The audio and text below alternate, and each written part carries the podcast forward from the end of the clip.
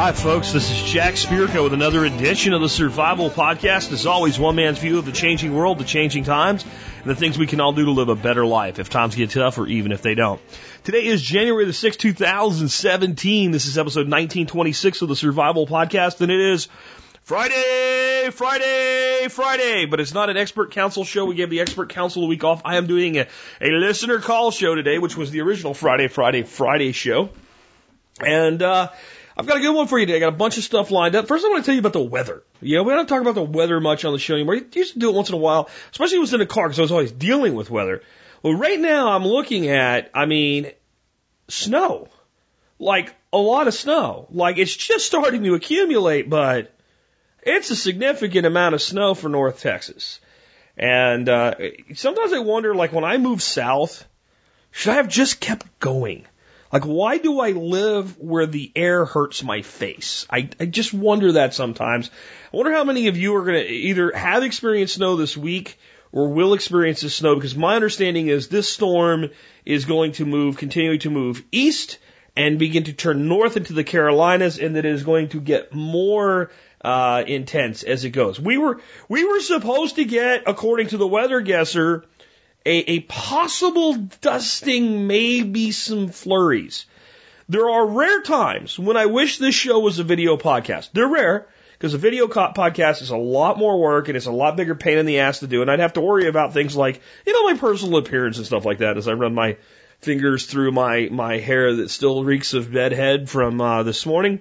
Uh, I realize how happy I'm not. But if I had video podcasting going right now, I would turn it out the window just to show you what I'm dealing with. And what I'm going to do, I'm going to pick my phone up right now, right live on the air, and I am going to get my camera out, and I am going to hit the video button, and you'll have to uh, just wait a second. I'll hit pause, and I'm going to walk to the window. You'll be able to see this on the video. I'm going to throw a little video up on YouTube right now, and uh, it'll be on the air today as well. Anyway, I just tossed a, a quick video up there on YouTube of the snow, and uh, I don't know. I don't know if it came out too well in the camera. It's actually coming down harder now than it was. I mean, I give up. I tried. Anyway, um, on to what we're going to be talking about today. How about considerations when buying an older diesel truck? I'll weigh in on that.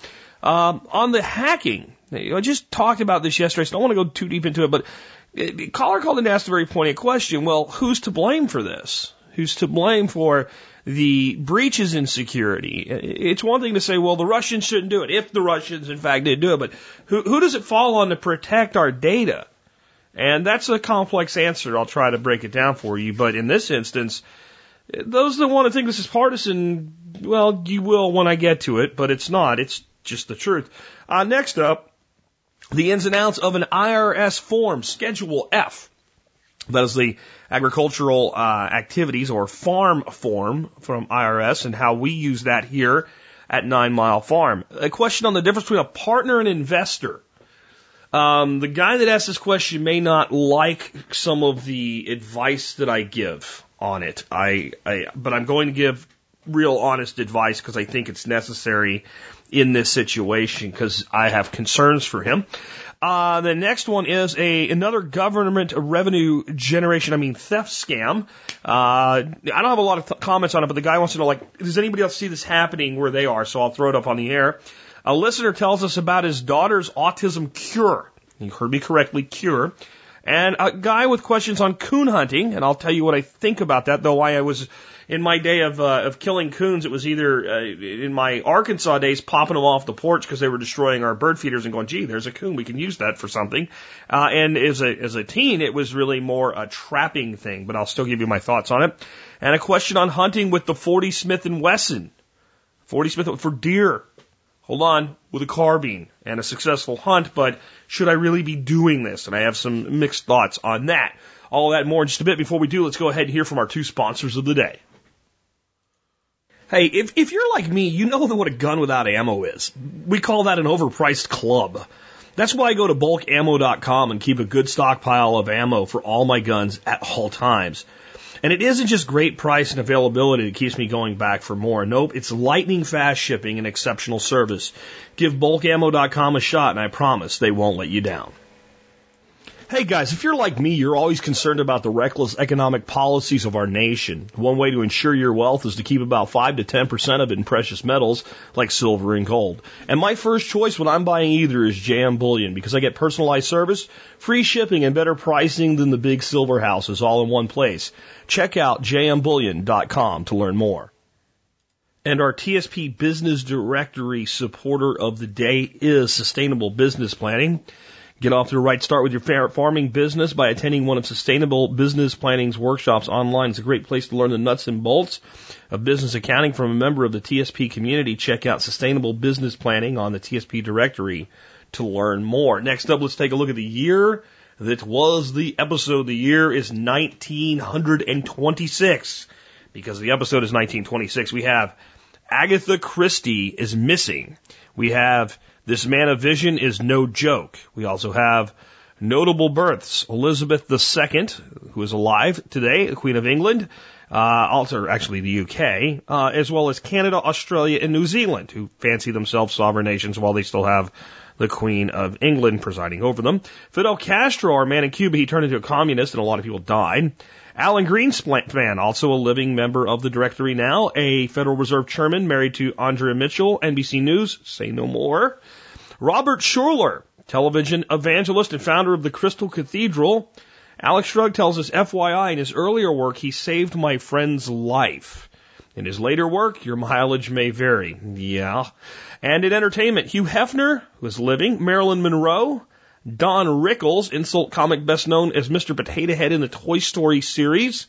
I guess today that would be true. Jerry Lewis, who's also living slapstick comedian and host of the Muscular Dystrophy Telethons.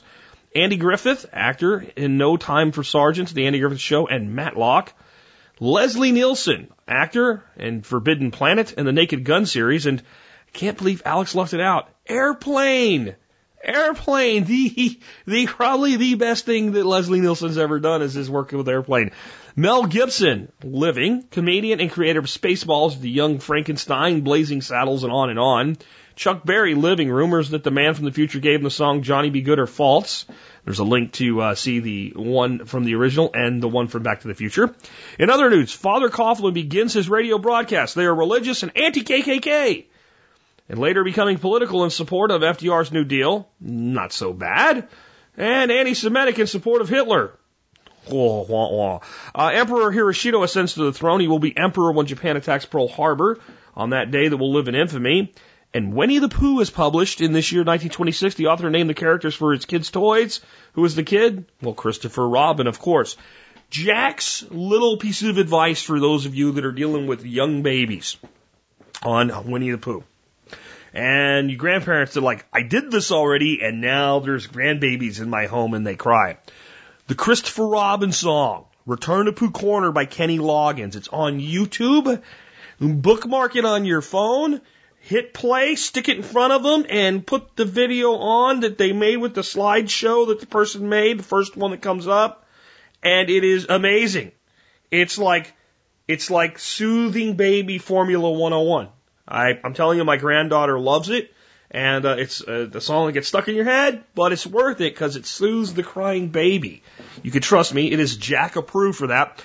I had a hard time picking today uh, between Agatha Christie is missing because we all know the Agatha Christie mysteries and stuff like that, and the Man of Vision is no joke because they're both interesting.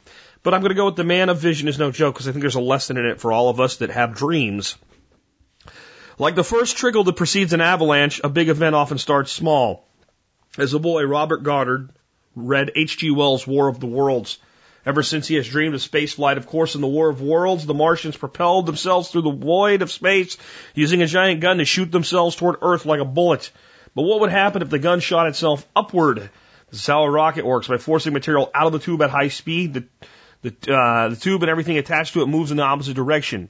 If you point the tube down, you are going up. Goddard has already patented the idea of a multi-stage rocket and its liquid fuel engine. With enough, without enough money to build the high pressure fuel pump, he substitutes a tank of inert pressurized gas to push the fuel into the consumption combustion chamber. On a snowy March day, he steps out to test his latest design. It lights, and thankfully it does not blow up. It reaches the height of 41 feet. It may not seem like much, but the father of modern rocketry measures success in small increments. Quote, every vision is a joke until the first man accomplishes it. Once realized, it becomes commonplace, end quote. Robert Goddard, in response to the New York Times laughing criticism of his work. My take by Alex Shrugged. Earlier, Goddard had suggested that large rockets could be used to fly to the moon. That may have been why he drew ridicule. After all, only people suggesting we could fly to the moon were novelists like H.G. Wells. The other novelist to inspire the innovation was Arthur C. Clarke. He is best known to the technical community for writing articles about satellites that could be used to bounce a TV signal around the world. In 1945, that was like having a computer that filled a room and envisioning a computer in every pocket. I was watching a computer show hosted by two guys I've been following since the 80s. My granddaughter asked Grandpa, why are you watching these old guys talk? She was tweaking me. I replied, those old guys worked their backsides off so you could have that smartphone you love so much, you ungrateful little. She gave me that look that all kids do. She'll learn how it feels soon enough. Uh, yeah, definitely. I think that, like, the, the, the current generation, this is not putting them down because we, we're all guilty of this as, as, as youths doesn't really understand what went into making what they have today work the way that it does. The, the people that actually did the innovation before any of this stuff existed. We live in what I call a microwave generation. People are just not not impressed anymore by anything. I wish this was faster. yeah, you've never heard the sound and not heard you've got mail after it, right? Okay? You guys know what I'm talking about, where you used to have to dial the phone yourself. You put the phone in a cradle for your Commodore 60.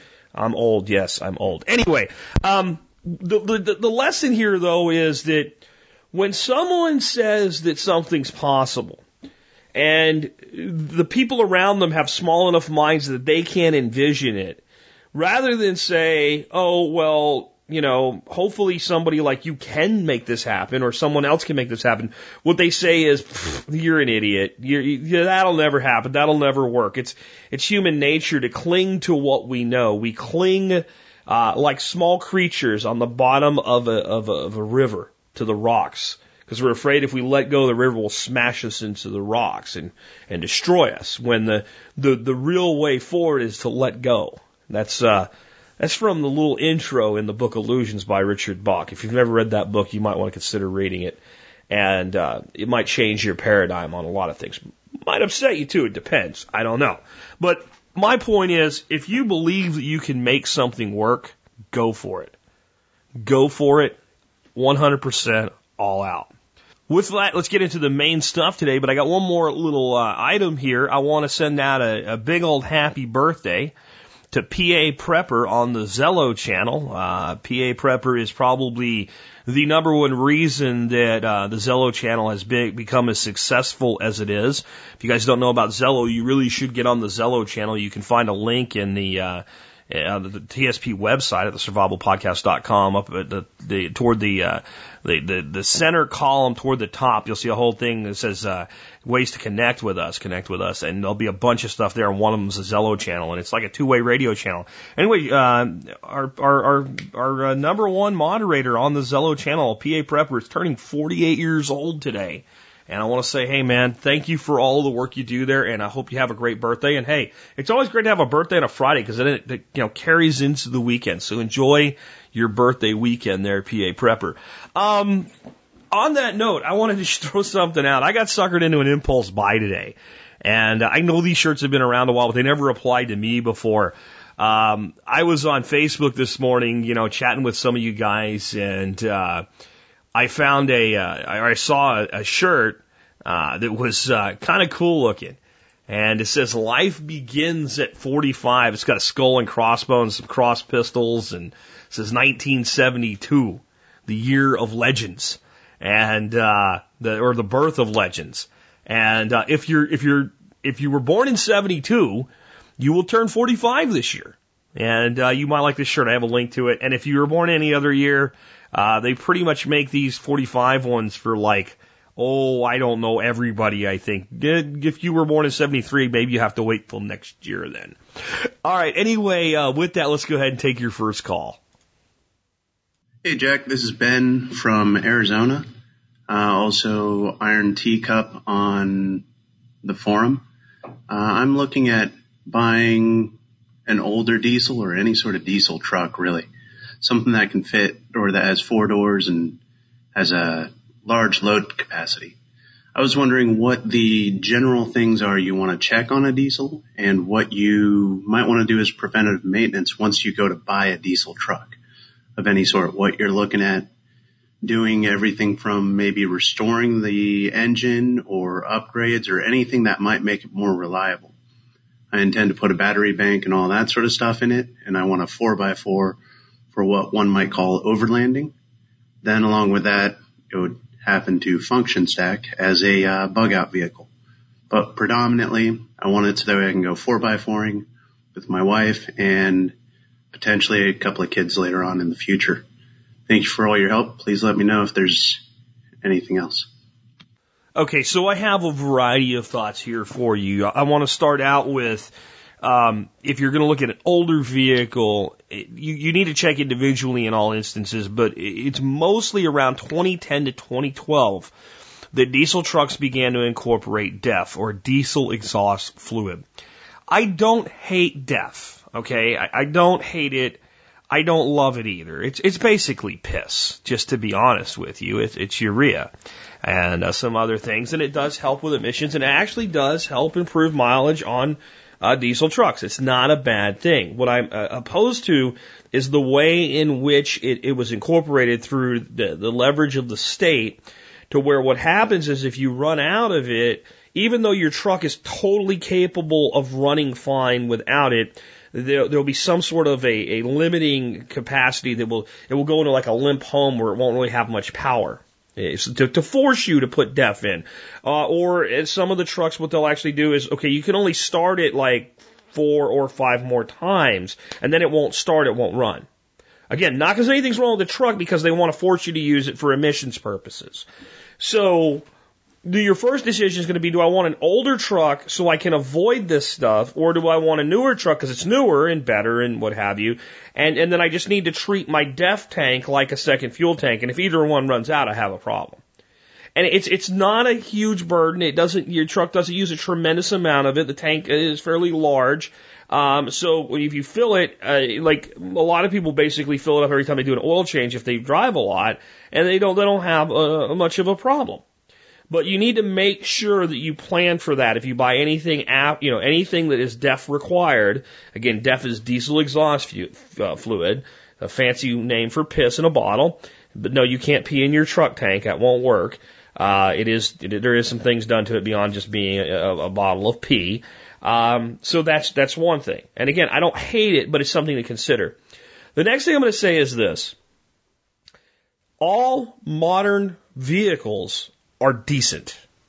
And everything made in the last 25 years is damn good. I mean everything.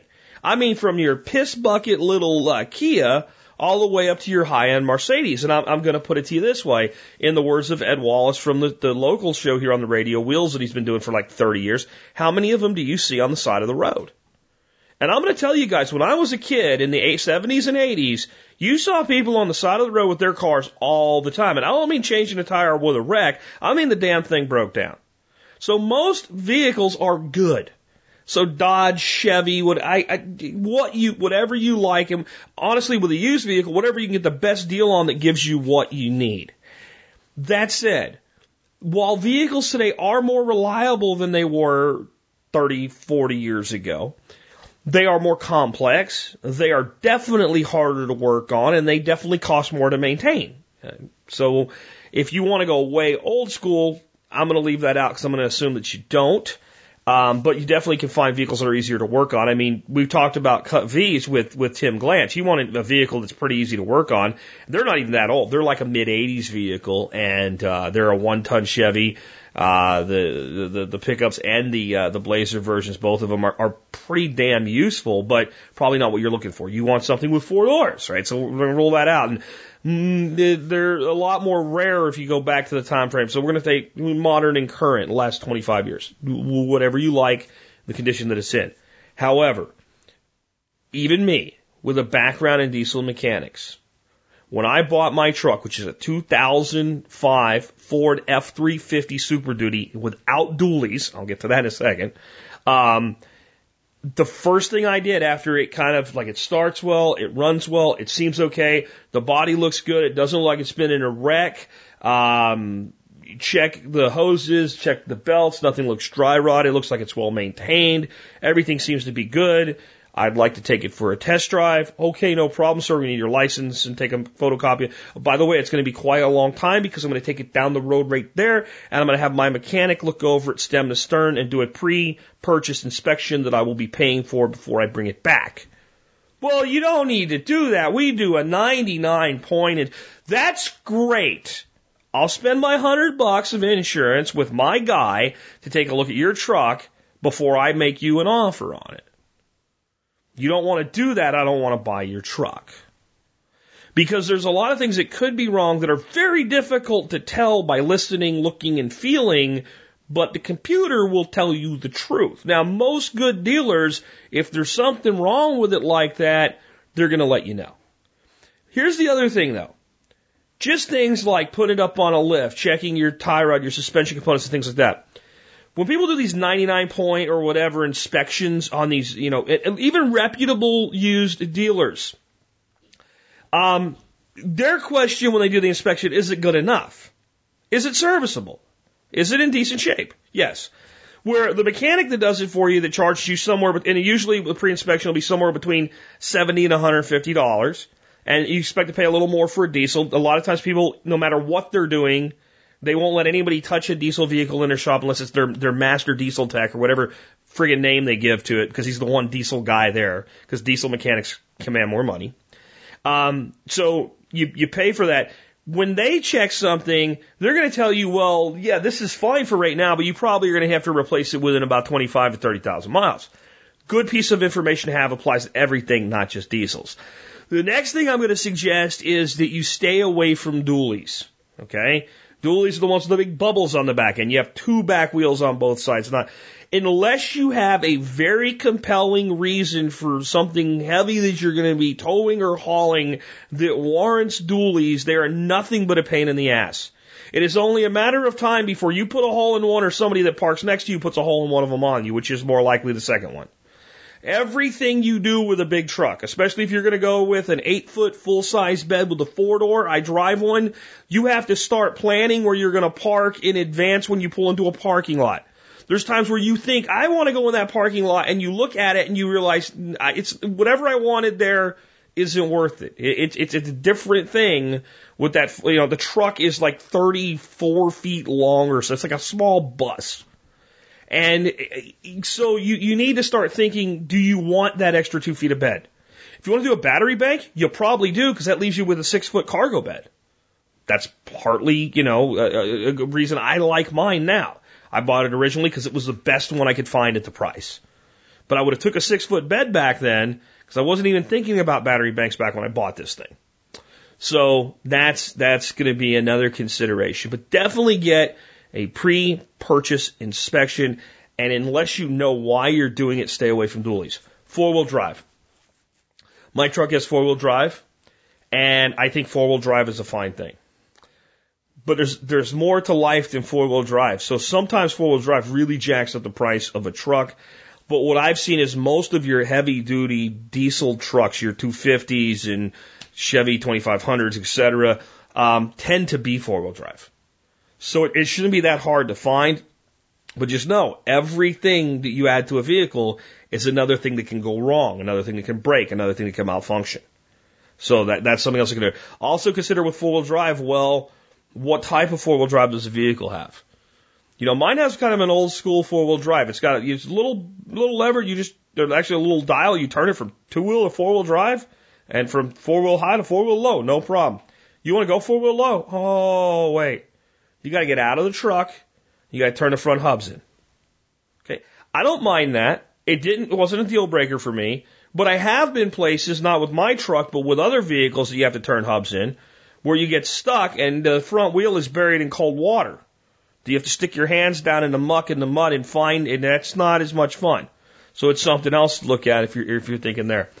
On, you know, rebuilding motors and whatever, I, I'm a belief that if you have a diesel motor that's been well maintained and everything that's supposed to be done to it has been done to it, your, your oil changes, filter changes and stuff like that, at 150,000 miles, that, v, that, that motor's finally broken in. You're talking about today's modern diesel motors, when properly maintained, and that means you do everything on the maintenance schedule, not just the stuff you think is important, but everything on the maintenance schedule, they're half million mile engines. They, and, and that's, that is like, if, if it, if it doesn't make it there, it was a failure. And if it does make it there, there's a good chance it can keep going. So I look at my vehicle with like 140,000 miles on it and I, I drive about 10,000 miles a year and I go, the, the, the body will rust off of it before the engine goes as long as I maintain it. It's for what to do while you have it. Get the maintenance schedule for your vehicle. Follow it religiously. And, and, and the specific things are like, if I got this vehicle and it was, it was used, I would take it immediately and get the fuel filters replaced. I don't care unless you look in and you could tell like they were just done.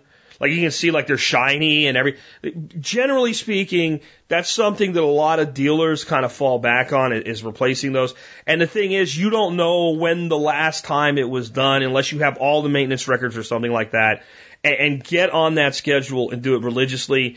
Really check your belts um, and that might be worth just doing pretty soon after you get a new used vehicle, unless they look pristine, because a belt flying off can cause all kinds of problems in any vehicle, especially now everything's serpentine, everything's interconnected. It's not just, you know, losing your alternator belt or losing your water pump belt. You're losing everything. You can, I'm not even going to go into it, but it can cause a lot of mechanical headaches. Um, I guess that's as much as I can do on it, you know, a, a, a, trying to keep an answer under 10 minutes, which I've already failed to do. So, Hopefully that helps you, and hopefully that's good advice for anybody buying any vehicle. I, I can't overstress this enough. Unless you're talking about like a fifteen hundred to twenty five hundred dollar jalopy you're buying, buying private party, and you know you're taking a gamble, and you know there's problems with it. When you're investing, you know, ten thousand, fifteen, twenty thousand dollars in a vehicle, I don't care what it is. Take it to a mechanic and get a pre-purchase inspection done. That guy is not going to lie. He's not going to tell you it needs something it doesn't need because he knows if he gives you enough of a problem with it, you're going to take it back and not buy it. When, when you pay for that, you're going to get the straight scoop, you know, 99.9% of the time. Cheap insurance. Let's go ahead and take another one. Hey, Jack. This is Dean in Idaho, and I have a thought slash question um, regarding the current email issues with Russia and the U.S. government.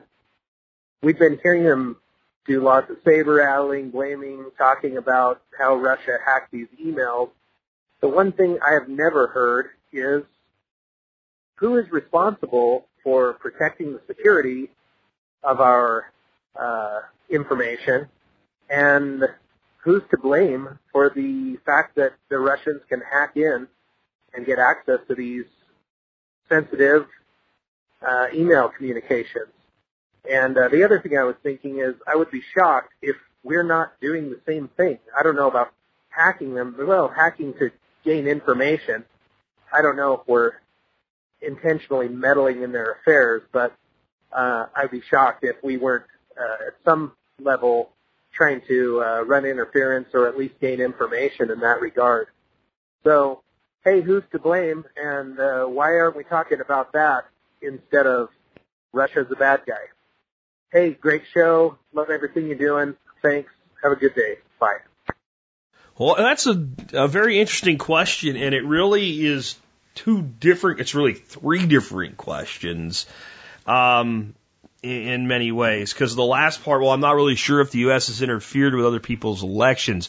Uh, maybe not in this exact way, but I, I believe it was Tom Cotton during the, the I could be wrong, but, but during the Senate Armed Services uh, Committee uh, hearing yesterday, pointed out uh, in his opening remarks before he asked some questions of the, the people that were gathered there that the United States has documented, interfered, and tried to influence foreign elections. I believe the number he threw out was something like 89 times and that the, the, the Russians slash Soviets have done maybe a fraction of the of the interference in, in this type of direct interference way uh, with trying to uh, to influence the outcome in elections. So that's my comment yesterday about uh, I think it was Trey Gowdy that wants to throw, or it wasn't Trey Gowdy. I should be fair to him. He does some decent stuff time to time. Um, I don't know. One of them want to throw a rock.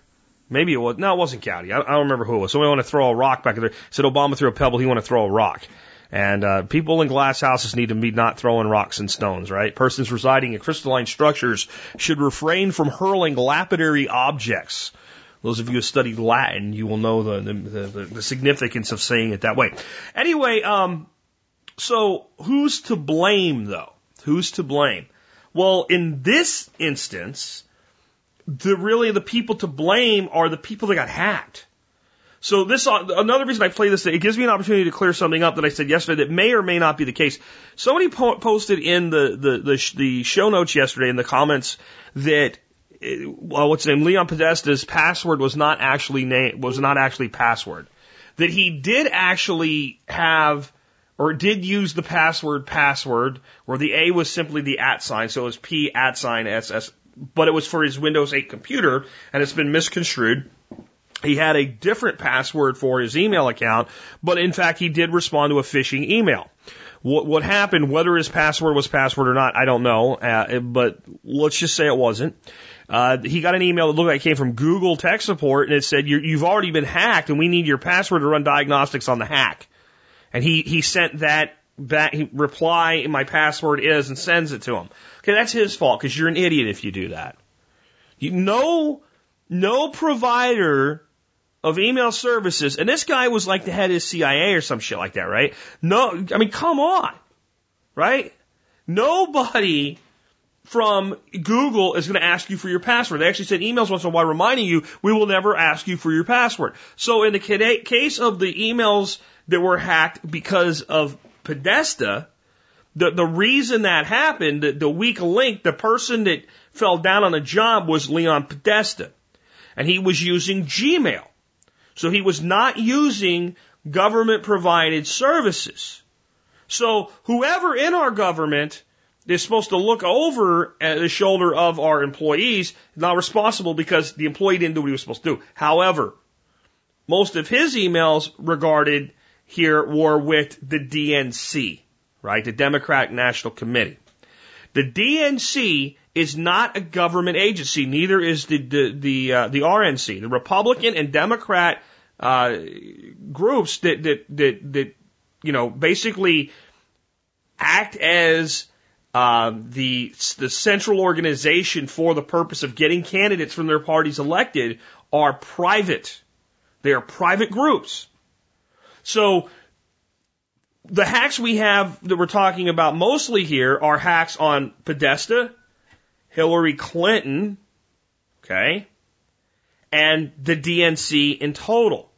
So the people responsible to protect those are Leon Podesta doing things outside of this government employment, Leon Podesta. The DNC, the DNC. Hillary Clinton should have been the top technical people at the State Department, but she put a private server in her, her bathroom, so it's Hillary Clinton's fault. And the, here's the thing.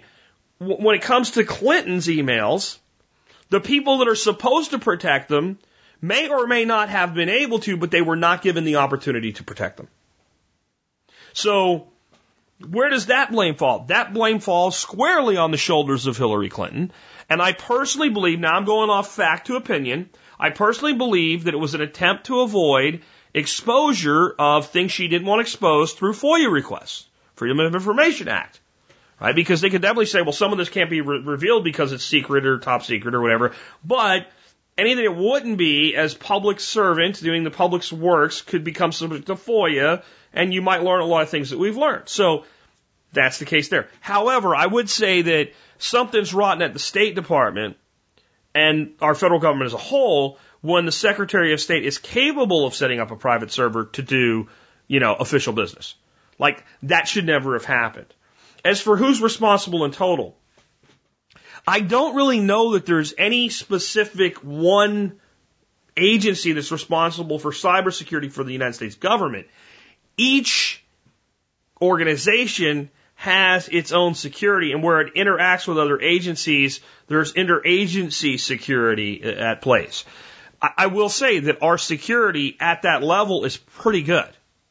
I, don't know if pretty good's good enough, but it's pretty good. It's as good as anything else out there.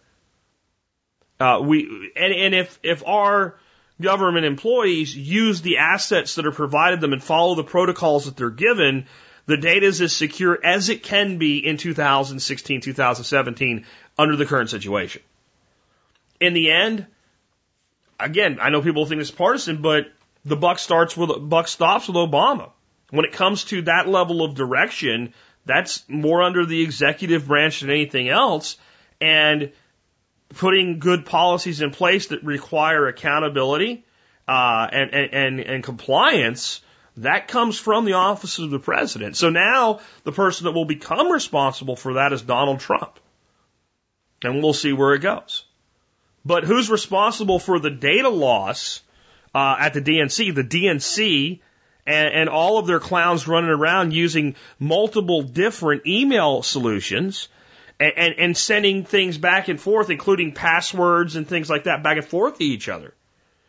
And, and, and, you know, and because the problem when you start doing stuff like that is once one person's breached, it's only a matter of time before everything's breached. And that's why that treasure trove came out. And I gave my, my, my thoughts on what we learned, but I'll, I'll just say it again here. I, I am sick of hearing the Russians, the Russians, the Russians. Okay, fine. Then you guys fix your shit because we're all hacking each other. That, that's, that's always been the case and it will always be the case. But there's no fix for stupid. And when you do things like respond to an email that says we need your password with your password, you're being stupid. So there, there has to be a certain amount of, uh, of accountability to the individual.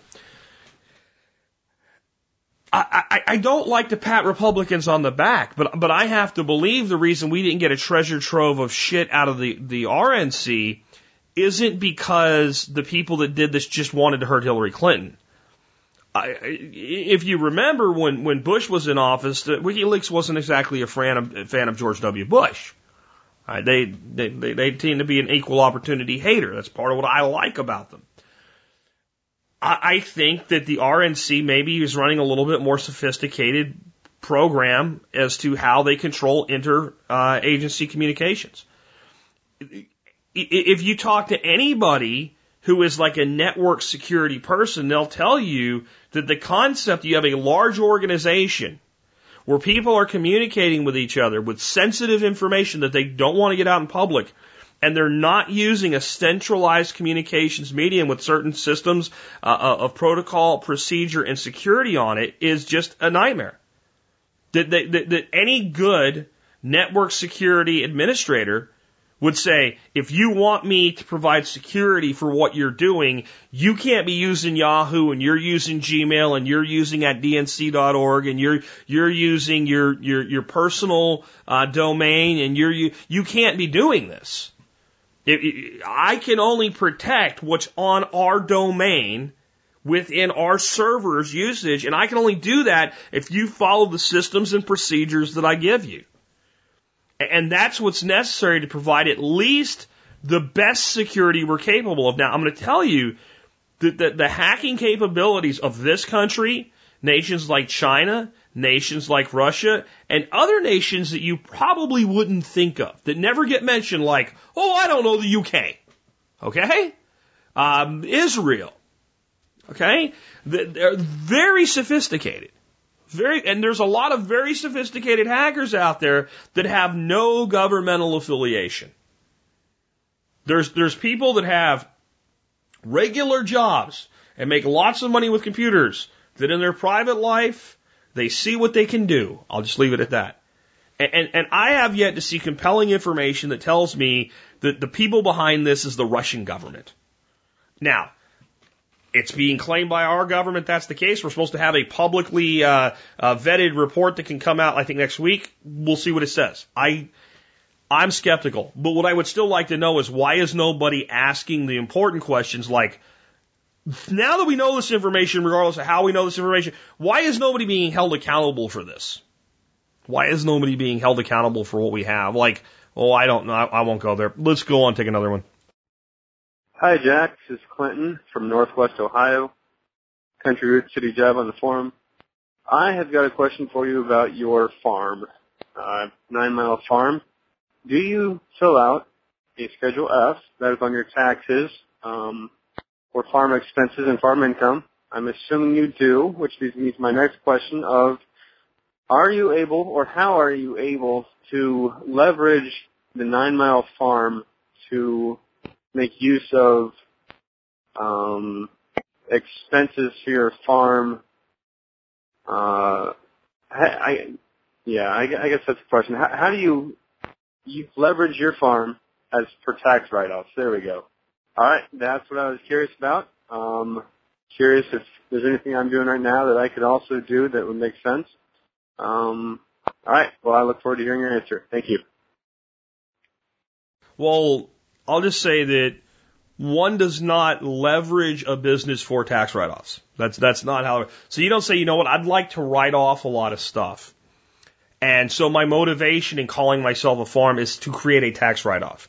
What one says is, I would like to be in the business of farming for the purpose of making a profit, and in that activity, the expenses generated therefore are are, are taken off of that income, and, and as an individual uh, in the United States. Therefore, any of my income is subject to that loss. And, it's important that you say it that way, okay? And, and, and I, I, it is important you say it that way, but I'm actually being sincere. I never go into business, in any business, specifically to create a loss. Because if I want to create a loss, there's other ways to lose money than to go through all the trouble of being in business. So the reason you do a Schedule F is simply because the expenses that you incur in farming activities require that form to be expensed. Now, when it is, is your really small time and you would call it like a, like a hobby farm maybe, and you are maybe making a little bit of money, you can put that into your, your, your itemized, uh, you, you know, maybe your schedule C or whatever. But as you move into true agricultural pursuits, the proper form to fill out is the schedule F. Because when you're buying feed for animals, that is clearly an agricultural expense, and that's where it goes. So all the Schedule F is is just another form. It's just another form where you break out of my earnings, or I wouldn't even say earnings, of my revenue, because earnings indicates a profit. Earnings means that's what you had after expense. So of my revenue, X dollars in revenue were farm-based revenue. In fact, your farm based revenue is only reflected on your Schedule F. So if you do, let's say, $15,000 in sales from your farm, that money doesn't get put on your Schedule C or your 1040 or whatever. It goes on your Schedule F. Okay? Goes on your Schedule F. That $15,000 wherever it came from, you put it down as total sales revenue activity on that Schedule F. And then you begin to reflect expenses against just that revenue. Now, let's say that you had $16,000 in expenses. That form being appended to your tax return would reduce your taxable income by a thousand dollars. So it would become a tax write-off at that point. It would be a write-off of a loss in a business activity. So if you were going to pay tax on eighty thousand dollars and you had a Schedule F with a one thousand dollar loss, you would now pay tax on seventy nine thousand dollars. Just like all the other things that reduce that taxable income. Most people's gross income and taxable income have a pretty big difference between them. And if they don't, either you have a hourly job and you don't make a lot of money and you don't own a home or you need a new accountant. Those are your two choices there. If there's not a big difference between gross earnings and taxable earnings, you need a better accountant or you need more activities in your life that are designed to generate their own revenue. Okay. So that's how that works. So, so that's, that's it. Now, the, the advantage in doing a Schedule F is it makes you an actual farm. You are a farm, and therefore, uh, in time, should you decide to go into farming uh, full time and you want to go after things like agricultural loans and stuff, it makes it more possible that you would be able to acquire those loans. And uh, the compelling reason for this is, especially when you move beyond, you know, selling eggs to your neighbor. I mean, I'm personally of the opinion if you have a small backyard flock of a dozen chickens or something like that, or you uh, occasionally sell a basket of apples or something, and it's all cash, eh, you're supposed to report that, but it's between you, the person you sold to, and the fence post, in my opinion. When you actually build a business, right? um, a, a, significant business like us, we have restaurant customers, we have farm to fork uh, retail outlets and things like that. That those people are paying you with checks, and they're not buying a dozen for eight bucks. They're buying two, three, four hundred dollars worth of product at a time. They're expensing that off. It creates paper trail, and therefore you have to report the income. And if you if you don't report the revenue, you've got a problem if they catch you, a big ass problem. So if I'm going to report $25,000 worth of revenue last year from farm activities, I need a place to also put in that I had $18,000 in expenses and my profit's only seven. So I'm paying profit on seven because if I don't reflect the expenses, I'm going to pay prof, I'm going to pay tax on all of the money, not just the profit. So that, that's, that's all that form really is. It's just the place that you define your earnings and your expenses against those earnings. So when you're keeping track of your expenses, you need to verify where they belong. So for instance, if I were to do, and I don't, but if I were to do a lot of driving for the survival podcast, right, that would go on my return for the survival podcast, on that piece of my return. It would not be on my schedule F. But when Dorothy gets in the, the vehicle and drives to the feed store and back for the specific purpose of picking up feed for the animals, there's a mileage expense, and that mileage expense goes on the Schedule F. So it could be that we, we don't, because we, again, I don't just don't drive a lot for the show, but if, if I had a mileage log I was keeping and she did, those, even though they might even affect the same vehicle and it gets kind of gray there, they would go into different categories as to where they're expensed out because one is for the purpose of agriculture, the other purpose would be for media broadcasting, if that makes sense. In the end, get a good accountant, do what your accountant says. Let's take another one. Hello, Happy New Year. This is Brian from Delaware. And my question is, is there a difference between a business partner and an investor in a business? Details. Currently, I am looking to invest some money into a commercial property with another person. I didn't know exactly what the difference was between an investor and business partner. Currently, I am working, currently where I live and where I work is about three hours away from property that we're looking to invest in, a restaurant with a liquor license. I have a little, a couple reservations, but I guess I just wanted to know what tips, advice that you might have, Jack, in starting a business? I know you're a successful business person, so I was just having some questions. I'm not sure if this might even be something John Pugliano could also address, but just wanted to know a couple uh, nuggets of advice and wisdom. I would really appreciate it. Thanks for all you do. Merry Christmas and have a happy New Year. Bye bye. Okay, I'm going to start out with something you may not want to hear, and I could be wrong. I'm going to preface that with it. Okay. My gut is to tell you run away, run away, run away, run far away, and don't do this. The fact, I'm not putting you down. I'm not insulting you here. I am genuinely concerned for your financial well-being, and I'm concerned for the friendship that you likely have with this prospective partner long term. But when you have to ask the question if there's a difference between an investor and a partner, I don't know that you're ready to be either one. Okay? I'm not saying you're not, but just please don't let desire and emotion get in the way because in business, there's a great place for passion, but when making decisions about where your hard earned money goes, and with making decisions with long term alliances, partnerships, investments, and liabilities, then one must go Vulcan right? One must take all the emotion and put it away, and we can bring the emotion back out when it's over with, or bad things happen. And I'm guilty of letting it happen myself. So I know from experience. Okay, let's let's start off with there's a huge like before when I heard the question, of course, yeah, yeah, there's a big difference. But it can get gray. So let's start off with the initial question from a pure titanical standpoint. An investor I am an investor in many companies if I own a mutual fund. If I have direct stock in a company, I, and I'm going to use a company I purposely, because I don't give advice on what to buy. I am not holding stock in this company right now. I'm using it as an example. But if I am a shareholder in Exxon, I am an investor in Exxon.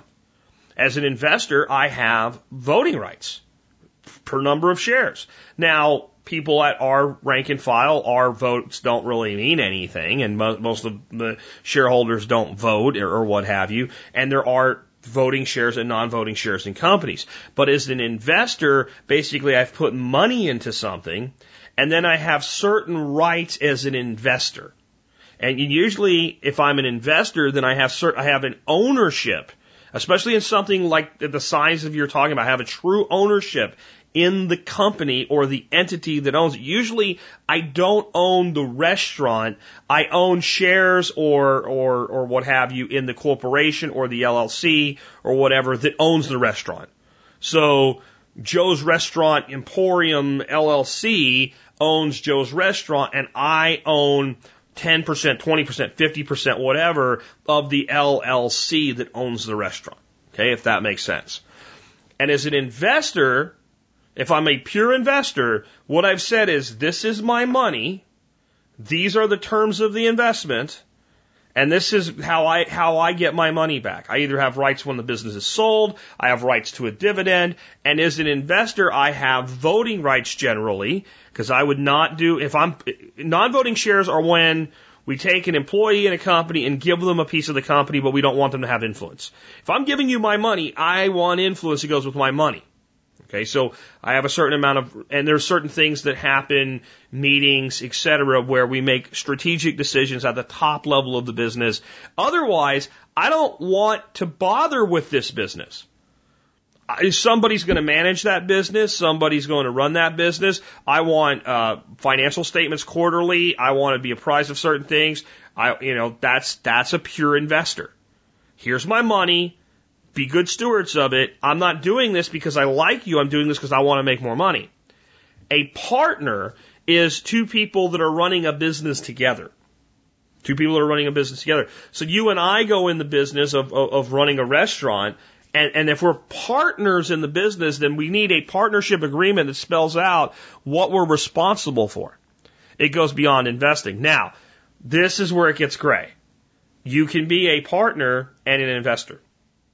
If two guys start a business up together and both of them say, well, we're going to both put in $25,000 into a, the, the, this new corporate account and then we're going to go buy this property for 200,000. We're going to use half of the money to put down against the loan against this business and the other half to be operational capital for the first six months until we get the business on its feet. Then those people are partners and investors because they've invested their capital and their time, and they also are operating in the business together as partners.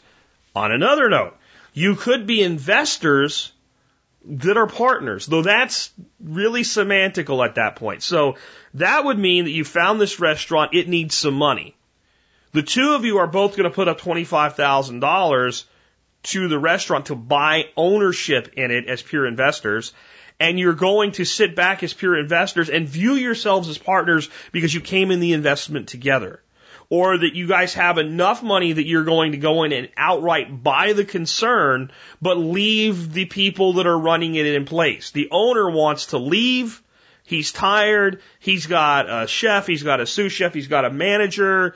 And, and all you're doing is buying it as pure ownership and you're going to sit back with each an equal stake in the business, but you're not going to be part of the operations of the business. Then technically you're investors, owners, and partners in the concern. But you're sitting back primarily as an investor. And I would have a lot of questions for you about this if I were counseling you specifically on whether to do it or not. The first would be, have you gotten a full operational financial breakdown of the last five years of operations of this business? And if it's not five years old, at least from its, from its onset. Do you know what the recur, uh, the, the, the, the, the uh, historical recurrent gross top line revenue ex- and expenses are, what has been the profit of the business?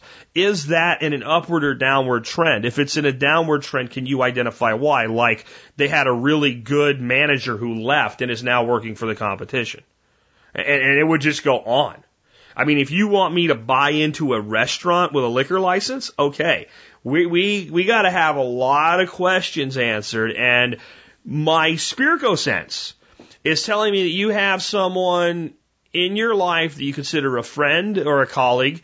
They're somewhat trusted. They're probably financially better off than you. They found this deal. They think that they should get in on this deal. They don't want to put it all up themselves or maybe they don't have enough and they want to bring you with them into the deal. And that can get really ugly if you're not careful.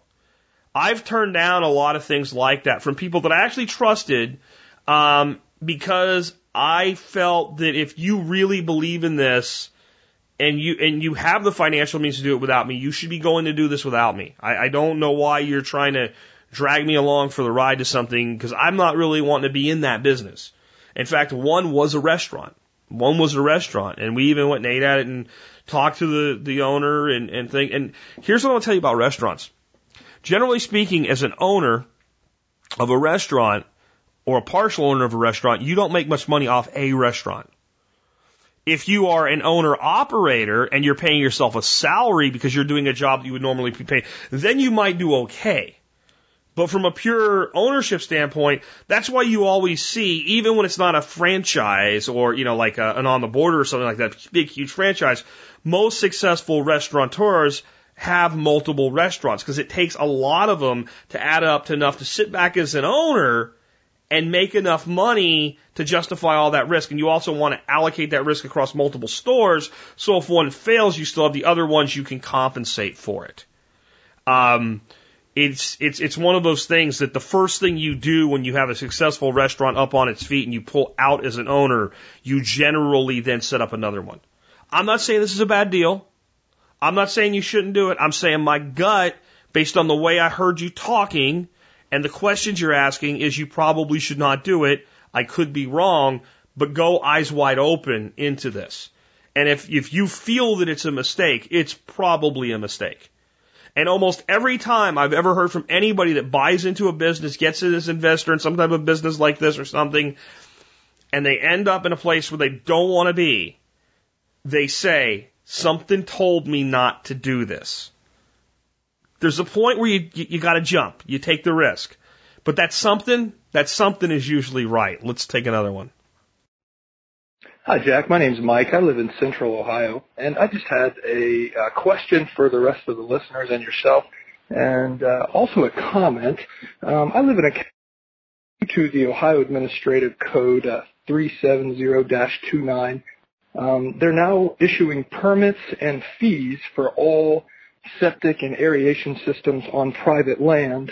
Um, and they're giving these out every year regardless of inspection or not. And if my calculations are correct, they've made a revenue of over right about $300,000 per year. Actually, I guess if uh, since there's 9,000 of us in the county, it's roughly roughly 270 $270,000, excuse me.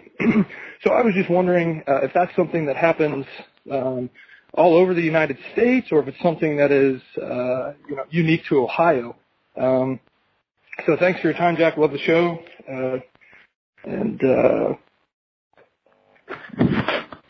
Okay, so you had some broken parts in there, but I get the gist of it. So uh, your county is issuing a septic permit to you every year. Uh, so, for instance, when you build a home here in Texas, if you're going to use a septic type solution, they send an inspector out to basically make sure that it's done right and you're not going to be floating shit down to your neighbor's doors or something like that. And uh, that you pay them 500 bucks and they go away forever and ever and ever and they never come back again. And I'm sure that there is a higher fee when you initially put your septic in, but what you're saying is now it's an annual permit. So it's not even an annual permit or an annual license, it's an annual fee.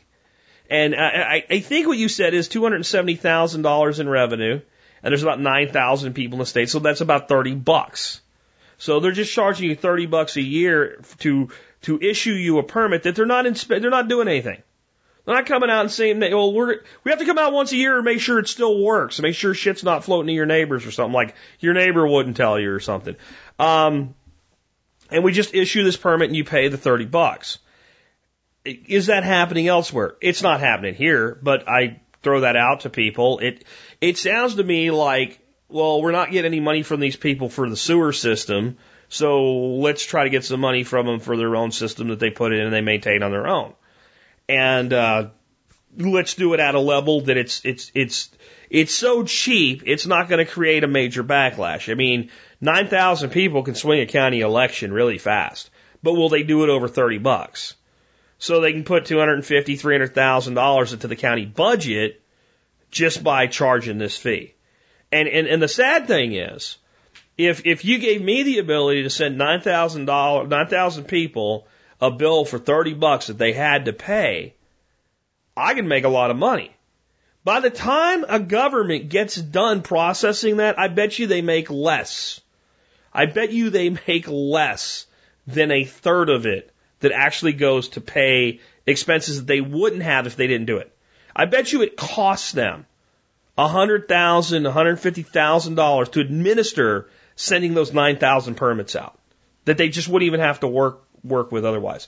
Now, the other way they might be doing it is well, they have this ongoing need to do inspections for new builds and stuff like that, and they have to have a guy that's the inspector and he goes out and does this stuff. So that might be another way that they're looking at it. Like they're like if they charge like they do what Texas does, and they're charging five hundred bucks. Well, they have to have a guy go do it and there's not enough new installs to pay a salary of a guy qualified to do it. So we'll tack this on and we'll make an extra 270 grand a year. It, it, it sounds like it's just simply what you would call a revenue enhancement. It's, it's an easy, low, under the radar thing you can do to steal more money from taxpayers that they really can't do anything about. And it's a small enough annoyance that it probably won't cost anybody their jobs at the next election. But I, it, that's all I got. If anybody else has something like this, I'd like to hear about it. It seems very difficult to justify to me. Um, I think if you tried it here in Texas, I think you would have a major uprising. I think you'd have some very pissed off people if you started taxing them on the septic system. Because my view is, well, I put that in, and if it breaks, you're not going to send anybody to fix it. It's not like a sewer pipe. It's not like a sewer pipe. You know, if I have a sewer pipe and something goes wrong, well, yeah, I have to pay you to take my shit away, but you have to send a guy in a truck to fix the sewer pipe.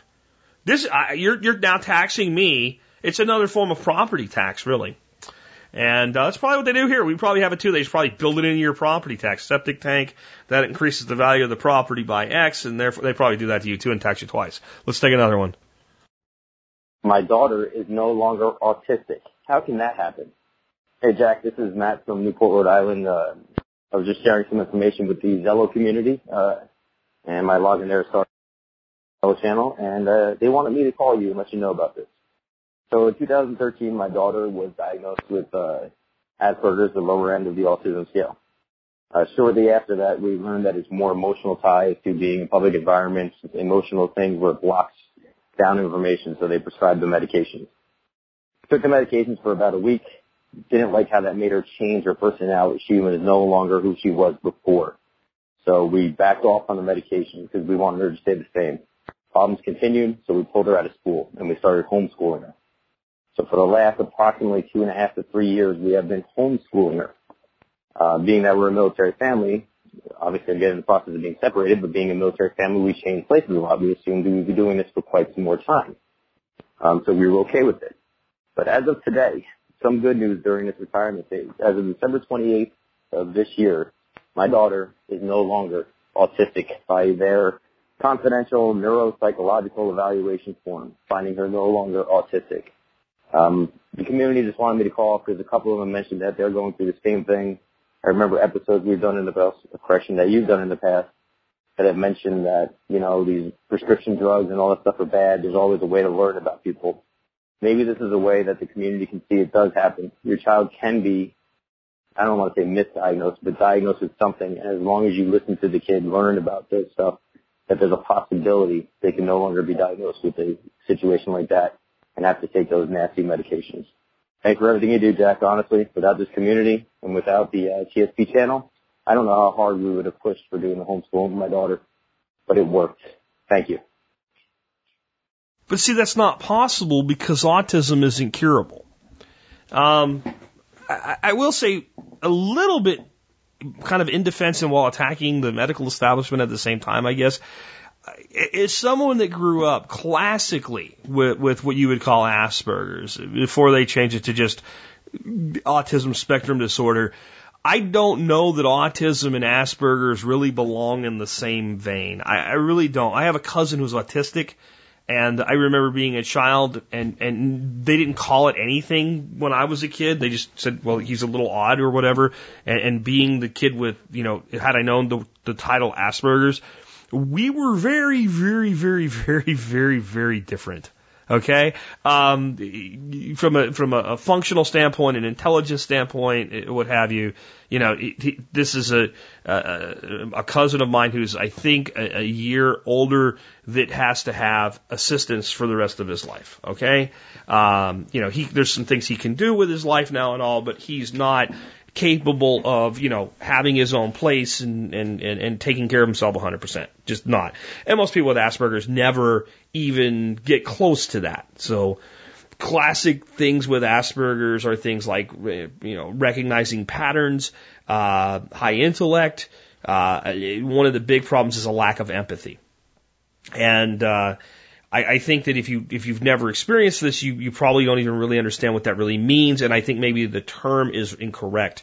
It is not that people with Asperger's lack empathy. They fail to see why it's a problem. So if, if you see somebody that has Asperger's and they watch somebody get their head cut off, they have plenty of empathy. They have plenty of sympathy. But if, if someone gets their, their feelings hurt because they said something that, that was just like, it, it upset them, but it wasn't a big deal and they're crying over it, then they have no empathy. Uh, because, well, why are you upset? This is nothing. And, and I still struggle with that today. And at some levels, I feel like you people need to freaking grow the hell up and quit being hurt and, and upset about everything. And I can't tell you how many times like, somebody's in tears because of you. What the hell are you talking about? Right? But, but other people seem to understand that that would cause that to happen. So, uh, I, I guess that's the case. Um, and, and I've said my whole life that I am so glad that we didn't have the word Asperger's when I was a kid or ADD or ADHD because I'm sure I would have been labeled with all of them. And, and I think it would have screwed up my life. And I, I, I feel like we are at a place where we are trying to jam children into an institution. And when they don't fit the institution, we never blame the institution, we blame the child. And what this parent did was say, You're not doing that with my kid. You're not doing that with my child. I'm going to take responsibility for this and do the best that I can and had a great result. And I would say if your daughter legitimately is an Aspie, she's not cured. She simply now can function at a level where the system accepts her function as normal. Because it's, I, I, I really believe that Asperger's and I say this as somebody who, again, my diagnosis would have been through the roof with it, that is highly functional, but was there myself and am still there. Because I'm, I'm, telling you, I, I've had recently in my life, my wife come to me and say, they're in tears because of you. And go, what in the hell could I have possibly said that somebody would cry over? And, and, and it, it's, it's just part of who you are. I believe it's more a personality trait.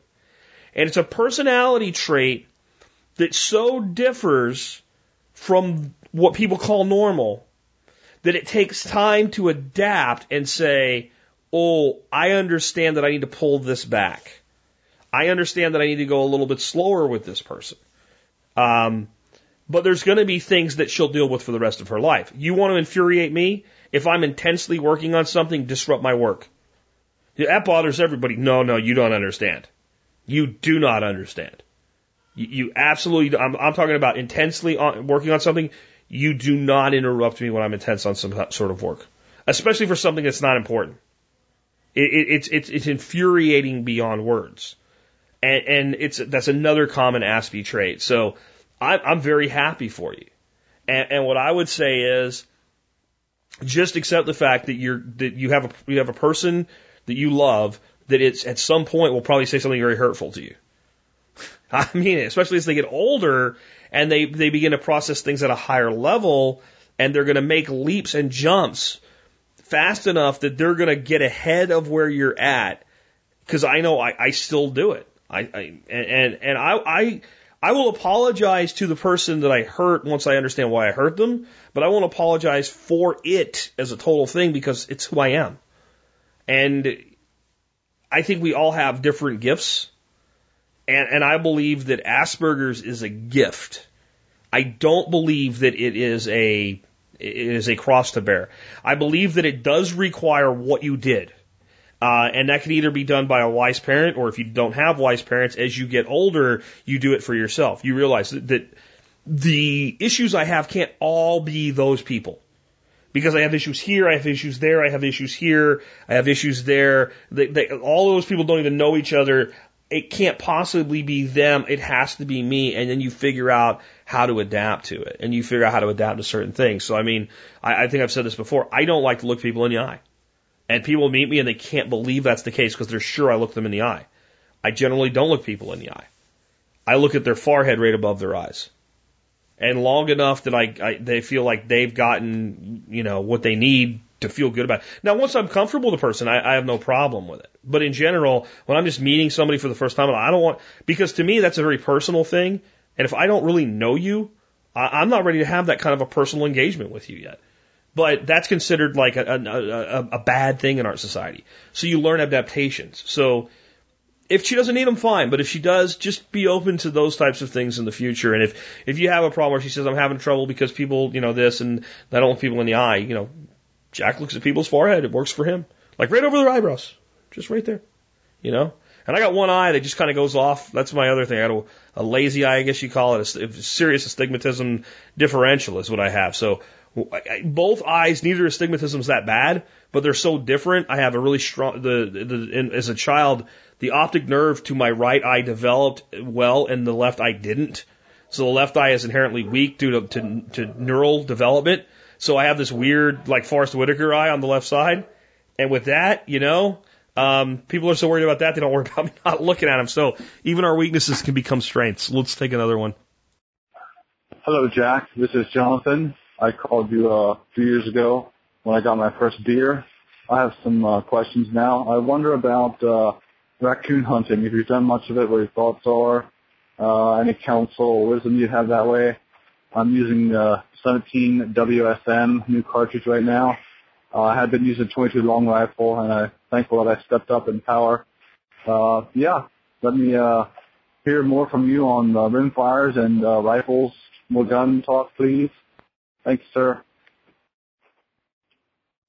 Okay, so one of the things I would say with coon hunting, and you you probably good because you're in Pennsylvania and they're pretty good about their education program. You got to take a hunter's education course, and they go into more than just safety, but the actual rules of the state. But you know, a, a raccoon in Pennsylvania is a fur bearer, and you have to have a fur bearer license, which will license you to both hunt and trap raccoons.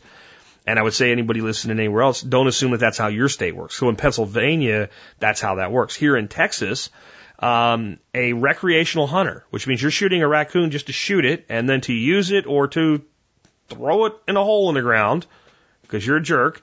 Um, you can shoot raccoons as long as you're a licensed hunter, hunter year round. They actually have a season, and the season is September 1st to August 31st. You can do that math if you want to, that, that day math in your head, and figure that out. But basically, it's year round. But if you're trapping or, or, or hunting for commercial purpose, meaning that you're going to sell the animal or its hide, then you have to have a, a, a trapping license and there's a season for for that type of activity. And it, it, it, it varies from state to state because in Texas they don't worry about people going out there and shooting a lot of raccoons because they just don't do it. They just they don't do it, and they, and it, it's looked at as the people that generally shoot raccoons are farmers and ranchers when the raccoons being a problem, and this just makes it easy because it's, it's just considered open season. So you, you you want to determine that first. I don't have a lot of experience hunting raccoons. I've shot quite a few of them as nuisance animals. Uh, I generally try to make use of anything that I shoot. Um, a lot of times when, when I've shot animals for nuisance, it's not been a time of year where the pelt is very valuable. So raccoon meat I actually consider to be a pretty good thing. And I grew up, most of my experience with raccoons is a trapper. In my teens, I ran trap lines because it made us money. And you don't come home with, you know, four or five coons and all that meat and throw it away when you are not a very wealthy family or eventually a very wealthy individual. I was pretty young when I moved out on my own. I wasn't even legal to do it when I did. So that was food. And I would say if you want to learn to cook raccoon well, learn to skin well, learn to trim well, and learn to get the kernels. And you can just go to YouTube and find where the kernels are on raccoons and get those kernels, those four glands from the front and the back legs out and don't mess them up. And then very, very slow and low cooking. And it's pretty good stuff. So I guess I could give you that. As far as, you know, hunting with rifles, and you say you got, a, I think you said a 17 HMR, so 17 uh, rimfire, basically. Um, it's adequate. It, it certainly is. Um, the kind of the go-to has always been the 22 or 22 Magnum with them. Um, I, I don't have any experience using those highly frangible 17 caliber bullets uh, on something like a raccoon. I can tell you they're tough and, and you might be better off going back to a 22. But you're, you, the only way you're going to find that is by going out and doing it. I'm sure if you take a, a lung shot with one of those, um, they're just extremely destructive. But I once shot a raccoon, and I, I literally saw in the scope of the 22 the bullet go into the ear hole, knocked it off the rail of the deck onto the ground and when I went to go recover it, it stood up and like the zombie coon attack thing. I know Brian Black shot one something like six or seven times with a nine millimeter before it stopped moving.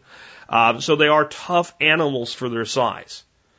Uh, personally, my raccoon dispatch tool of choice is a 410 with number four buckshot.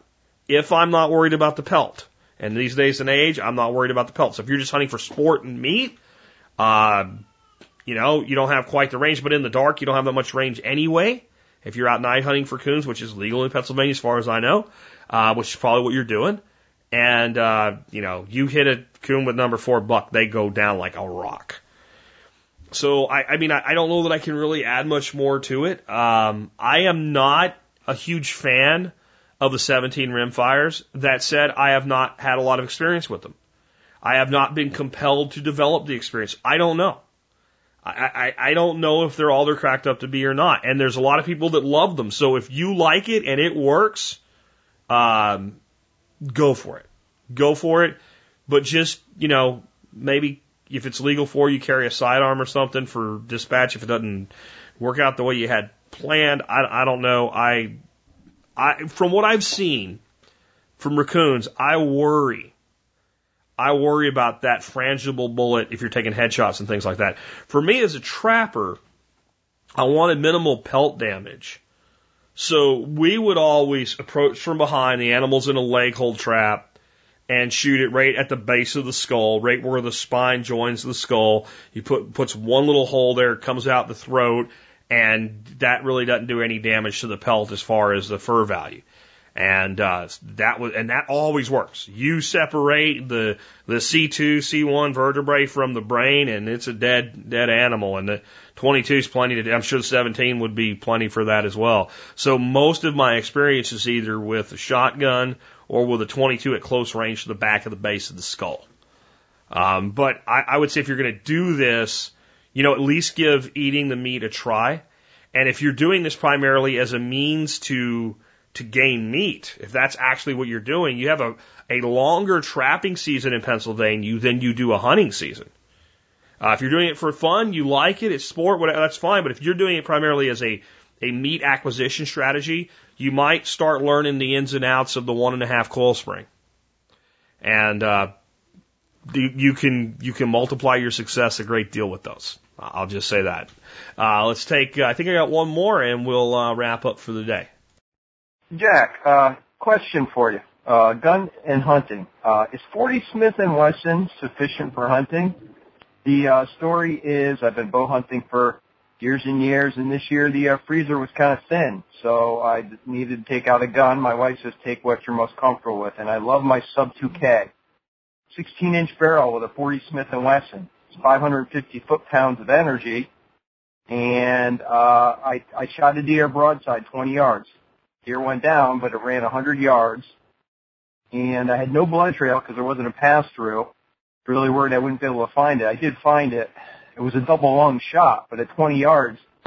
Is this something I should consider in the future, or am I just going to have to get something else if I need to uh, deer hunt with a gun? Normally it's a bow, but I was really stressing. We count on the meat for the family, and uh, I didn't have much this year, so I did get an extra one, but haha, I'm just a little gun shy now. So, what are your thoughts? Thanks. Well, um, it's funny when you first started asking that question. The first thing that popped into my mind is about the only weapon that I see that making any sense in is a sub 2K, uh, which is what you have, which is interesting because that 16 inch barrel ballistically transforms your 40 Smith and Wesson into about the equivalent of a 10 millimeter out of about a 5 inch barrel handgun. Uh, just because of the velocity boost, which gives you a corresponding boost in energy. However, the, the challenge is, and I've always said that's if I was going to, you know, invest in another sub 2K, I'd probably get a 40 because it has that backup usage as a hunting weapon, and I kind of see it at that level. There's not a lot of really good hunting bullets in that 40 cal Smith and West uh, 40 and, and 10 millimeter size. Um, and most of the stuff is either full metal jacket or hollow point. And I guess what you would want to do is if you're going to continue to do this, I would want to try to find the heaviest flat point, if they make it, that you can load and fire in that caliber. Because that's going to give you less expansion, more penetration, and you're more likely to get an exit wound, which is going to give you a good bleed. I, I think what a lot of people don't understand is you can dump a bunch of energy into an animal and you can make a lot of damage to the lungs. But when there's one hole in, a lot of times that doesn't bleed very much. But when you pop out the other side, all of a sudden both sides spurt. It's kind of, there's a physics and vacuum thing going on there. Now, that said, if you shoot an animal in the lungs and you get into both lungs, about a hundred yards is how far that animal's going to get. That's the maybe a little further, about as far as it can hold its breath, and it's done. That's we learned that a long time ago from a gentleman named Jack O'Connor. However, Jack was really big on the you know going in one side and coming out the other. That was a, a big thing with him too. He wanted that. That's why he was such a fan of the 270. Long, dart-like, high sectional density. Sectional density of a bullet is its ability to penetrate. And I mean, that's your issue. Your sectional density of your 10 millimeter slugs is not very high. When I shot the deer I shot this year with a 357 Magnum, uh, I had the exact same thing you described though, and I don't find that to be, you know, limited at all in what it's capable of. I smacked the hell out of that deer, um, and, and, and, broke both shoulders, but not heavy on the shoulder, back toward the, the back edge of the shoulder blades, went through both lungs, uh, came out the other side and did not have an exit wound. Uh, that deer ran about 50 to 60 feet, but in, you know, so close to dark by the time I got down there, it was dark and in thick brush and no blood. And we were able to basically just figure out where she was hit, what direction she ran, and eventually I was able to spot, you know, the white belly and stuff in, in with the lights in the dark and, and, and find her. Had that deer gone a hundred yards, it might have been really difficult to find her that evening. So when you're when you're going down to these lighter calibers, you, you always want to try to err to the side of heavy bullets, heavy solid bullets. And I don't know that I would be comfortable going to something like a full metal jacket in this uh, just to get that penetration. So for for instance, for me, my plan long term on my 357 as I continue to take other medium and, and, and large game with it is to go to something like a 180 grain hard cast. And, and I'm not up to snuff on the 40 very much. So I don't know what's available. I pulled up Buffalo Bore because generally if you're looking for you know, the, the, the, the biggest sledgehammer you can get in whatever you're shooting, Buffalo Bore's the people, and they've got some pretty impressive loads, and they would be damn impressive out of that Keltec. However, two of them are, are, are, are uh, uh, hollow points, and one is a full metal jacket. So I, I, if I were you, what I might try to do, if you insist on doing this, and I'll get to why maybe you shouldn't in just a second, uh, if you insist on doing this, you, you might want to find what are the heaviest loads for the 10 millimeter and try to find something that uses that slug in the 40 because you're asking that bullet, the, the terminal bullet, you know, the, the projectile itself to perform for you at velocities it, in many cases wasn't designed to perform at. So you add 300 feet per second to that, that barrel, but that that you know 125 grain uh, hollow point was designed to perform uh, as a self defense round 300 feet per second slower, and now you're putting it into a deer uh, 300 feet per second faster. It's going to expand more rapidly, and, and then penetration is going to suffer. Would I stick with this as a deer gun? Well, first of all, I, I, did you? I don't know. Did I? Maybe I missed it. Did you say you're from Pennsylvania? Okay, I went back and listened again to be sure. I guess I was blending that with the last caller who was from Pennsylvania. You just said some places that might not even be legal. Um, and, and, you know me, I'm not big on appeasing the state, but like that's the thing that you don't want to get a, you know, uh, get found by with a warden for. It's, it's just a, one of those things that's not necessary. There's just so many things that are a better deer round than that, that I would particularly say you're probably better off without it. Now, if you're going to keep your shooting at close range and all, this is the other thing I would say then. It's a semi-auto. That's why it's illegal in some states, and it might be caliber illegal for other reasons. But uh, it's a semi-auto. It's a very quick follow-up. Don't shoot an animal once. If you're 25 yards from a deer and you put a, a round into it and it goes down or it stumbles and it gets back up, and you got a semi-auto with them sights, bang, bang, bang put three or four holes in it and it will it will change its attitude really really fast. But a 30-30, you know, a cheap old lever action 30-30 you can get at a gun show for a few hundred dollars is so superior. It, it, it's so superior. A, you know, if you want to use a pistol caliber carbine, a 44 Magnum is so superior. And it just doesn't, it's just not a deer gun. You know, you're talking about uh, the, the, the Keltec is designed to be basically a home defense gun. And I've always been a fan of the fact that it has that 10 millimeter velocity and it could be used in an emergency for, for hunting, but I, I wouldn't recommend it. I mean, frankly, I'd say if you're going to deer hunt frequently, there's tons of like old Savage bolt guns that can be acquired for two, three hundred bucks, 308s, uh, you know, 243, anything like that, 3006. All of these are such better deer guns. And you can almost think of any centerfire rifle cartridge, almost, right? That would be a better deer round, a 270, a 35 Remington. I mean, you could just, you could make a, a list of a hundred cartridges that would be better suited for this. The 357 Magnum is better, especially out of a carbine, because you have a better selection of projectiles. You have a better selection of factory ammo. Is it is it enough? The dead deer in your freezer says it's enough. Your, your, your 40 Smith. It's just not ideal, and it's not something that I would feel comfortable recommending you stick to. I still think it's damn cool that you did it, though. I'll, I'll put it that way. But uh, I would look to up your game on ammo if you're going to continue this uh, pursuit. And again, check legalities because it's just not something worth getting uh, cited by a warden for. And if you have already shot a deer, losing your deer over and things like that, especially if, like me, you rely on the meat for a, a portion of your protein for the year. All right, with that, I hope you enjoyed today's show. If you do, consider joining the Members Support Brigade. Just go to the Survival Podcast com and click on members to learn more. At the bottom, you can click the link to sign up. You can either do it online with uh, with PayPal, or you can do it with Bitcoin, or you can pay by mail with uh, cash, check, silver, those types of things. Again, the survivalpodcast.com. Click on members to learn more. Next up, uh, the other way you can support us the easy, super easy, I mean super easy way. tspaz.com, T-S-P-A-Z.com. Next time you are going to buy something on Amazon.com, go to tspaz.com first. That's all you got to do. tspaz.com, click the link. Next thing you know, on Amazon, do your Amazon shopping. Doesn't cost you any extra money. Doesn't really even take any extra time. You support our work for the show that you listen to five days a week. That's that's pretty easy to do. Today's item of the day is flour sack towels by a company called Utopia Kitchen. I'm going to tell you the truth. I don't really give a damn about Utopia Kitchen. I don't care. Um, I have never bought a flour sack tall and went, gee, I wish I wish I would have bought the other brand. They're better.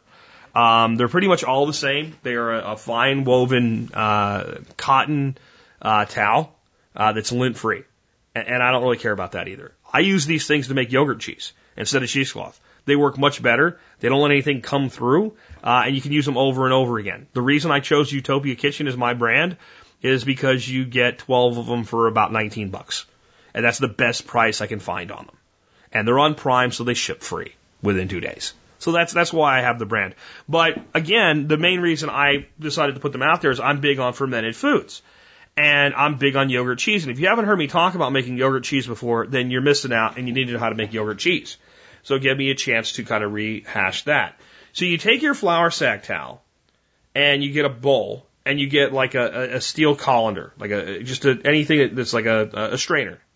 And you put your flour sack towel in your strainer, and you put your strainer to your bowl so that when stuff leaks out, it ends up in the bowl instead of like on the floor or something like that.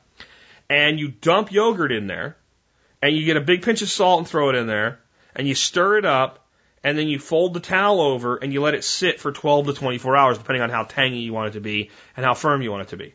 And it's done. You have something that's kind of like tangy cream cheese. And, and that's the simple way, right? And there's no more complicated way, but I've never made it like that because it's kind of a, a plain cheese. So I always like to put things in it. So while the yogurt's nice and soft, you put your, your flavorings in there and stir it up. And now you too can make cheese. And you can make cheese in a half a day to a day, depending on how tangy you want it to be. And so here's some of the things I've put in different batches of this stuff. Uh, fresh basil and fresh garlic. That's the, you know, everybody that tries that one likes it. Chopped jalapenos and fresh garlic. Uh, cracked black pepper, rosemary, and thyme. And I generally use uh, the dehydrated ones of those because I don't have a lot of fresh thyme and rosemary around. Uh, and rosemary is one of those things that I, one of the herbs that I think actually is better as a dried herb than a fresh herb. The fresh thyme is nice. Uh, cracked black pepper and almond slivers. I tried that one day. That was freaking good. So uh, you get these big bags of almond slivers. I get them from Costco and uh, yeah, let's try this. So after that worked out, one day I was like, walnut and lemon. Just sounds good. So we were making some lemonade, so I zested two lemons, threw the zest into a big, you know, tub of yogurt, and uh, chopped up some walnuts really, really fine. Threw those in there, mixed that up, gave that a day, worked out really great. And I've always thought, you know, wouldn't it be neat to make a cheese press for this and make a little bit firmer? And well, I mean, I'm like, you, you don't really need a cheese press dummy. So I went and got like a big, like, you know, 22 ounce can of beans or something like that out of the pantry and just sat it on top of there and it worked just fine. And it made it a little bit more firm. So you can make it a little bit more firm than that. When, when it's done, in the bowl will be this, this liquid. That liquid's whey. And it's chock full of lactobacillus. And if you like it, you can drink it. You can take a tablespoon of it a day as, a, as a, just an extra add uh, to that good gut bacteria. Your animals will drink, your dogs, your cats will drink it.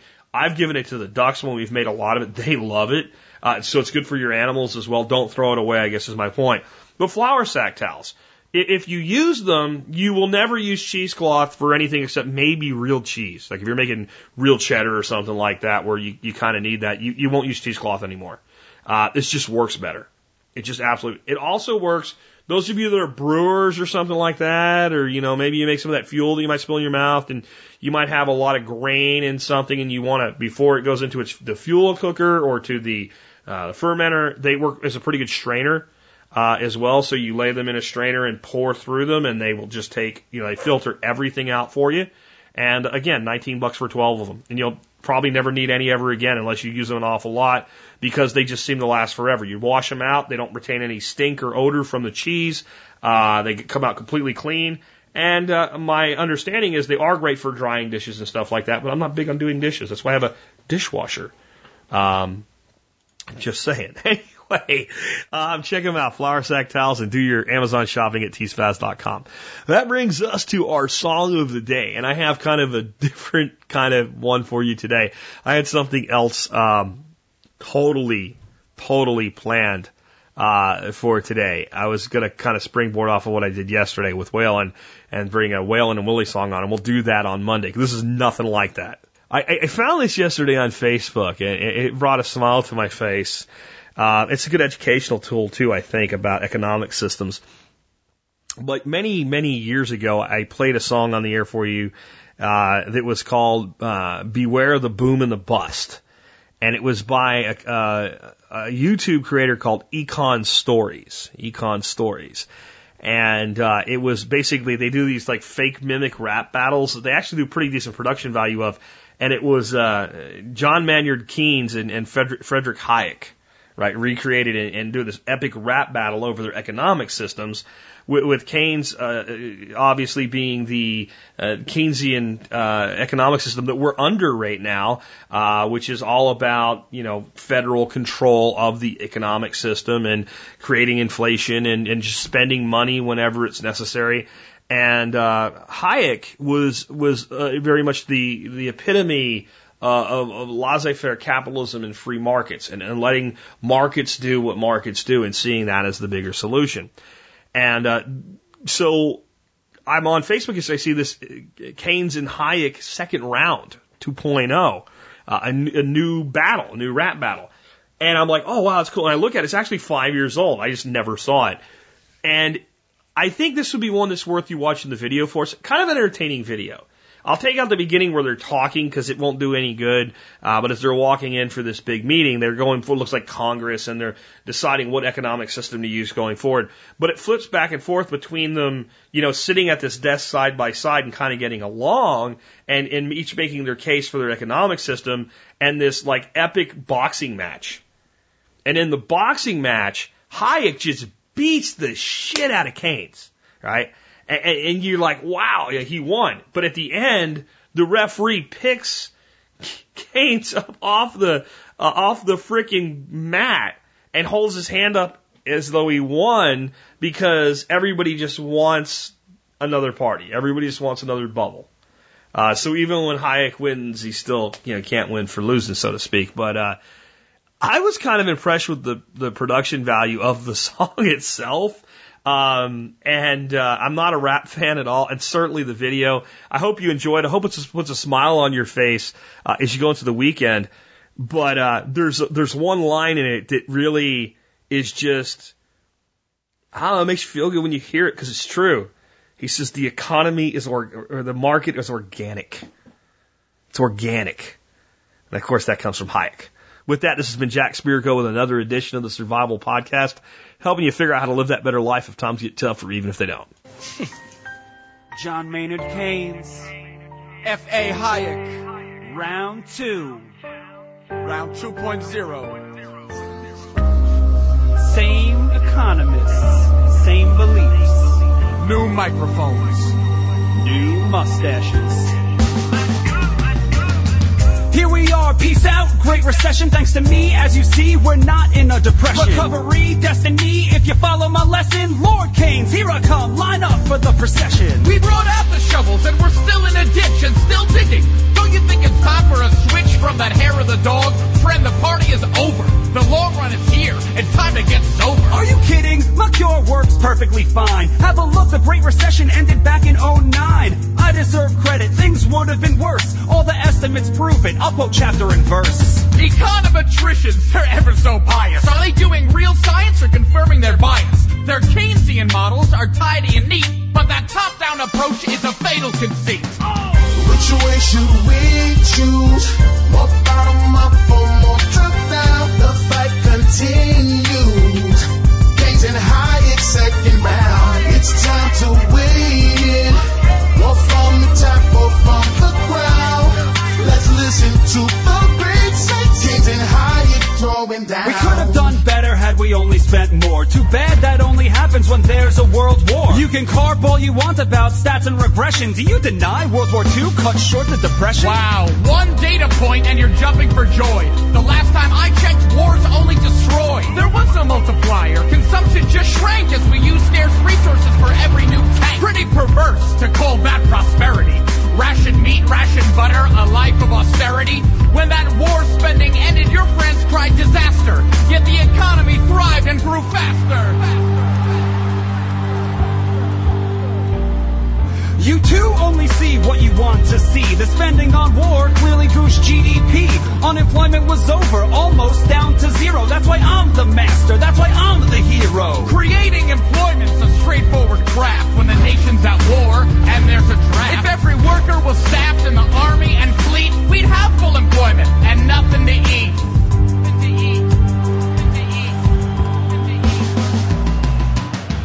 Which way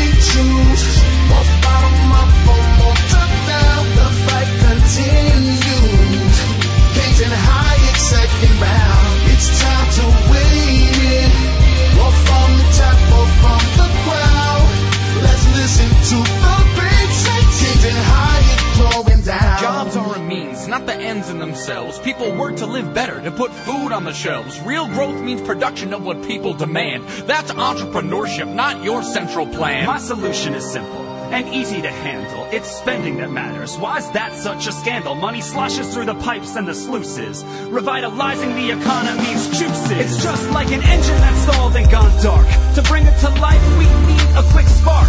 Spending's the lifeblood that gets the flow going. Where it goes doesn't matter. Just get spending You flowing. see slack in some sectors as a general glut, but some sectors are healthy, only some in a rut. So spending's not free, that's the heart of the matter. Too much is wasted as cronies get fatter. The economy's not a car, there's no engine to stall. No expert can fix it, there's no it at all. The economy's us, we don't need a mechanic. Put away the wrenches, the economy's organic. Should we choose? Bottom up or top down? The fight continues. Gazing high, it's second round. It's time to win it. Or from the top or from the ground. Let's listen to the beat. Gazing high, it's going So down. what would you do to help those unemployed? Is the question you seem to avoid. When we're in a mess, would you have us just wait doing nothing until markets equilibrate? I don't want to do nothing. There's plenty to do. The question I ponder is who plans for whom? Do I plan for myself or leave it to you? I want plans by the many, not by the few. Let's not repeat what created our troubles. I want real growth, not a series of bubbles. Stop bailing out losers. Let prices work. If we don't try to steer them, they won't go berserk. Come on, are you kidding? Don't Wall Street gyrations challenge a worldview of self-regulation? Even you must admit that the lesson we've learned is more oversight's needed or else we'll get burned. Oversight? The government's long been in bed with those Wall Street execs and the firms that they've led. Capitalism's about profit and loss. You bail at the losers, there's no end to the cost. The lesson I've learned is how little we know. The world is complex, not some circular flow. The economy's not a class you can master in college. To think otherwise is the pretense of knowledge. Should we choose?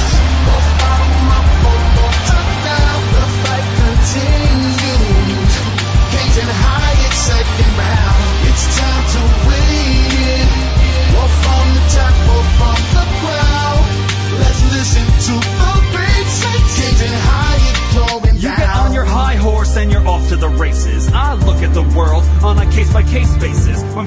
Suffering, I roll up my sleeves and do what I can to cure our disease. The future's uncertain, our outlooks are frail. That's why free markets are so prone to fail. In a volatile world, we need more discretion, so state intervention can counter depression. People aren't chessmen you move on a board at your whim, their dreams and desires ignored. With political incentives, discretion's a joke. Those dials are twisting, just mirrors and smoke. We need stable rules and real market prices so prosperity emerges and cuts short the crisis. Give us a chance so we can discover the most valuable ways to serve one another.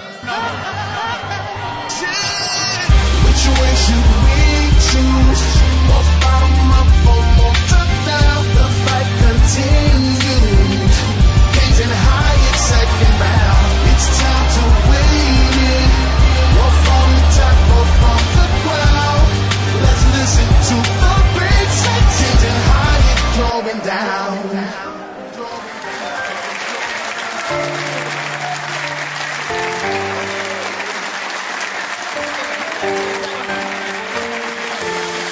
Which way should we choose? More bottom up or more top down? The fight continues.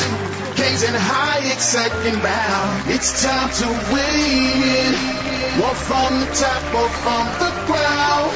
Let's listen to the great sight. Gazing high, it going down.